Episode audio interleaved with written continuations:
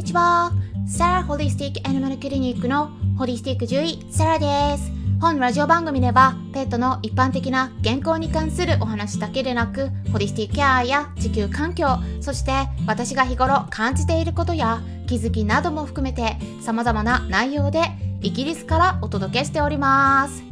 さて、皆さん、いかがお過ごしでしょうか？日本は、なんか、3回目の緊急事態宣言が発令されたみたいですね。で、イギリスはどうですかとかってね、よく聞かれるんですけども、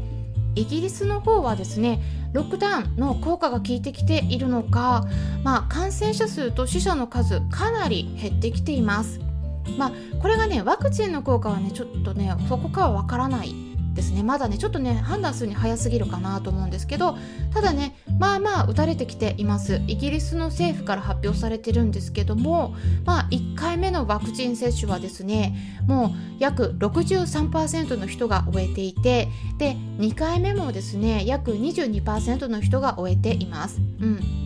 だからね、まあ、うまくいけば夏になったらマスクを外せるようになるかもしれないってねボリス・ジョンソン首相が話してるんですけれどもただまだねどうなるかわからない予測できない感じで不安定なのでまあ残念ながらですね大きなイベント、まあ、クラフトも含めてね、うん、犬のショーですねも含めて音楽のフェスティバルとかねほとんどキャンセルになっちゃってます大きなものは。うん。だから私もねあのイギリスの国内の旅行とかはねまあ1泊2日とかねちょっと行きたいなとか思ってたんですけどうんちょっとね ま小さいイベントをちょこちょこ行くような感じになるのかなって思ったりしています。っていう感じなんですけど日本はオリンピック開催するんですかね、まあ、今回の緊急事態宣言でね感染者の数が減ってくれればいいなって願っています。っていうことで今回はですねマイノリティについてお話ししたいと思います。あのペットの飼い主さんにとってはね一見関係ないようなお話に思えるかもしれないんですけどそうじゃないんですね。はい。すごくね重要なことを話します。なので最後まで聞いてもらえたらなって思うんですね。でね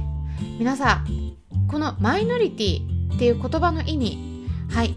ご存知ですか？あの今ね説明していきたいなと思うんですけれども。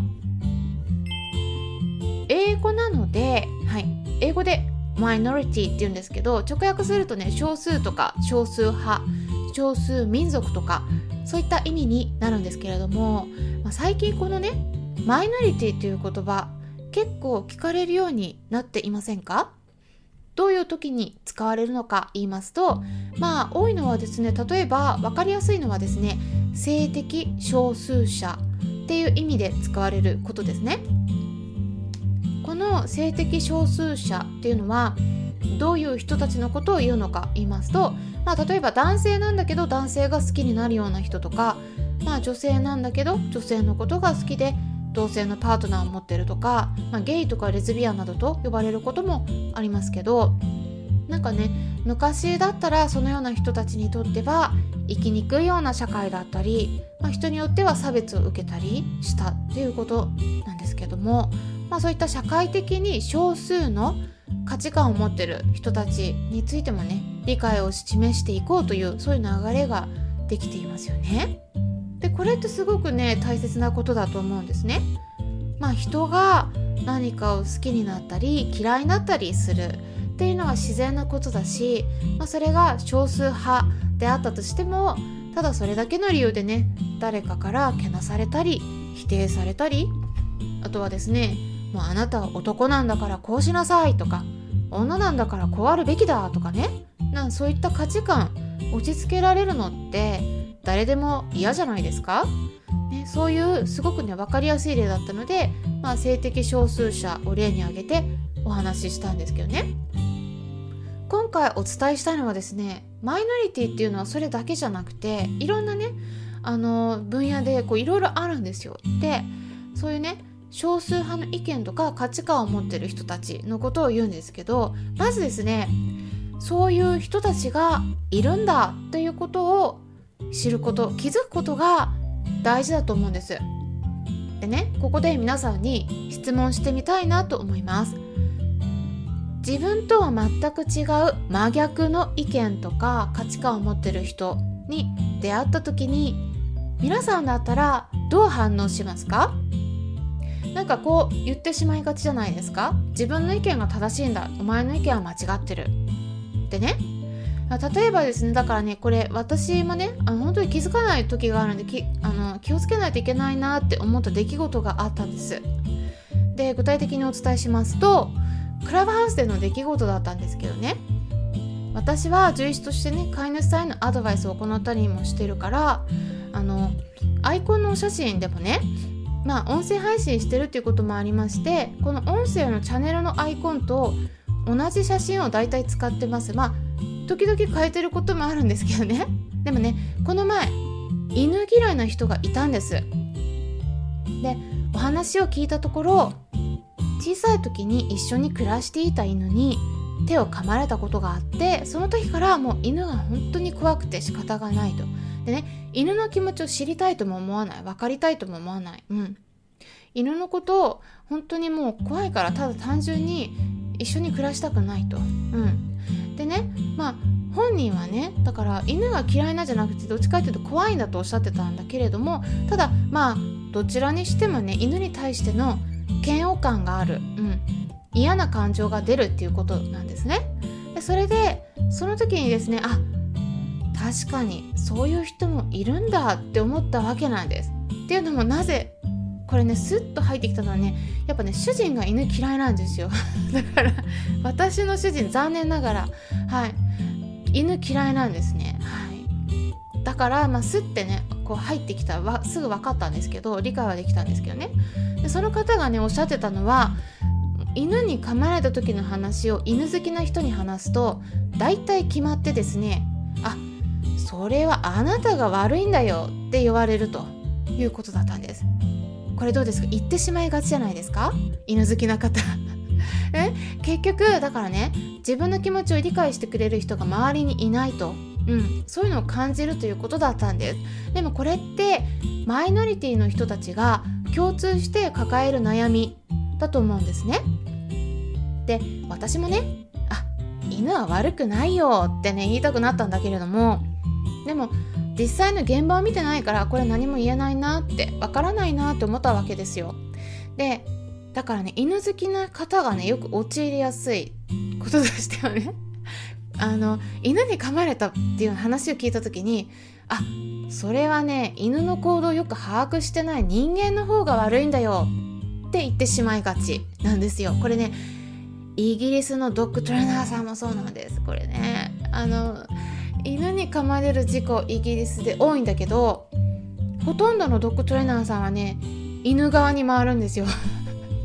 犬は全く悪くない。犬を管理してる人間の方が悪いんだ。っ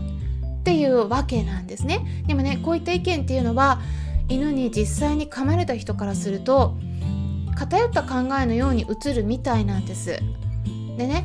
これねちょっと皆さんにね聞きたいんですけどね。これね犬じゃなくて人間だったらどう思います？例えば犯罪を起こす人間がいますよね。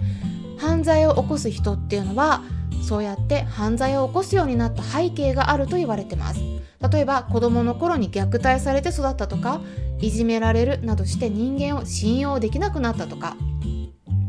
そういった背景があるわけだから。だから人を殺したり犯罪を犯してもいい。っていうことになりますか？その人は悪くないって言えますか？ねほとんどの人はそうはならないって思うと思うんですよでもね犬だったらなんかね犬は悪くないって言いたくなっちゃうんですよこうやってねいろいろ考えていくとねどちらが正しいとかはねやっぱね言えないとこあるなって感じたわけですよ私も。でマイノリティの話に戻るんだけどやっぱり犬が嫌いとか猫が嫌いな人もいるっていうことで、まあ、こういった音声配信をする時にあのクラブハウスでも時々ですね後ろでワンちゃんとか猫ちゃんの鳴き声が聞こえることがあるんですね。これね私もそうなんですはい私も猫と一緒に暮らしてて特に時々ですね特にですねお腹が空いてる時とかなんか遊んでほしい時とか ご飯あげたんだけどおやつが欲しい時とか泣き始めるんですね。うん、でこれってね猫好きさんがね集まる部屋ならいいかもしれないんだけどあの他のルームのモデレーターを担当してる時、うん、一般の方がね聞いてる場合はね気をつけないといけないなって思ったんです。うん、やっぱりですねいろんな方いらっしゃるんであとねお子さんが騒いでる声とかも聞こえる場合がありますね。でこれねあの本当に何て言うかな子供なんだからしょうがないじゃん犬なんだから猫なんだからしょうがないじゃんっていう風にねやっぱね言っちゃいけない場面がねあると思うんですね。これやっぱりあの公の場に行った時もそうだと思うんですけどあのやっぱマナーじゃないかなっていうのを思う時がありましてねその場その場の場面であの OK になるのとちょっとやっぱり人によってはあこれちょっと嫌だなって、うん、やっぱ犬の鳴き声とかもですねあのもう世話してる人にとっては私とかあんま気にはならないんだけどでも犬嫌いとか犬を飼ったことない人にとってはねあこれうるさいなってやっぱ思ったりするわけなんですよね。だからそういうあの自分とは違う立場の人の気持ちに立って、えー、マナーを考えていくっていうこともすごく重要じゃないかなっていうふうに感じたりしました。でマイノリティねあのやっぱホリスティックケアもそうですし特にホメオパシーに関してもね あの理解してもらいづらいっていうところもあるのでまあ別な視点から考えるとちょっとねあのお話ししたいなと思って、えー、思いました。はい参考にしてもらえたら嬉しいです。ホリスティック獣医サラでした。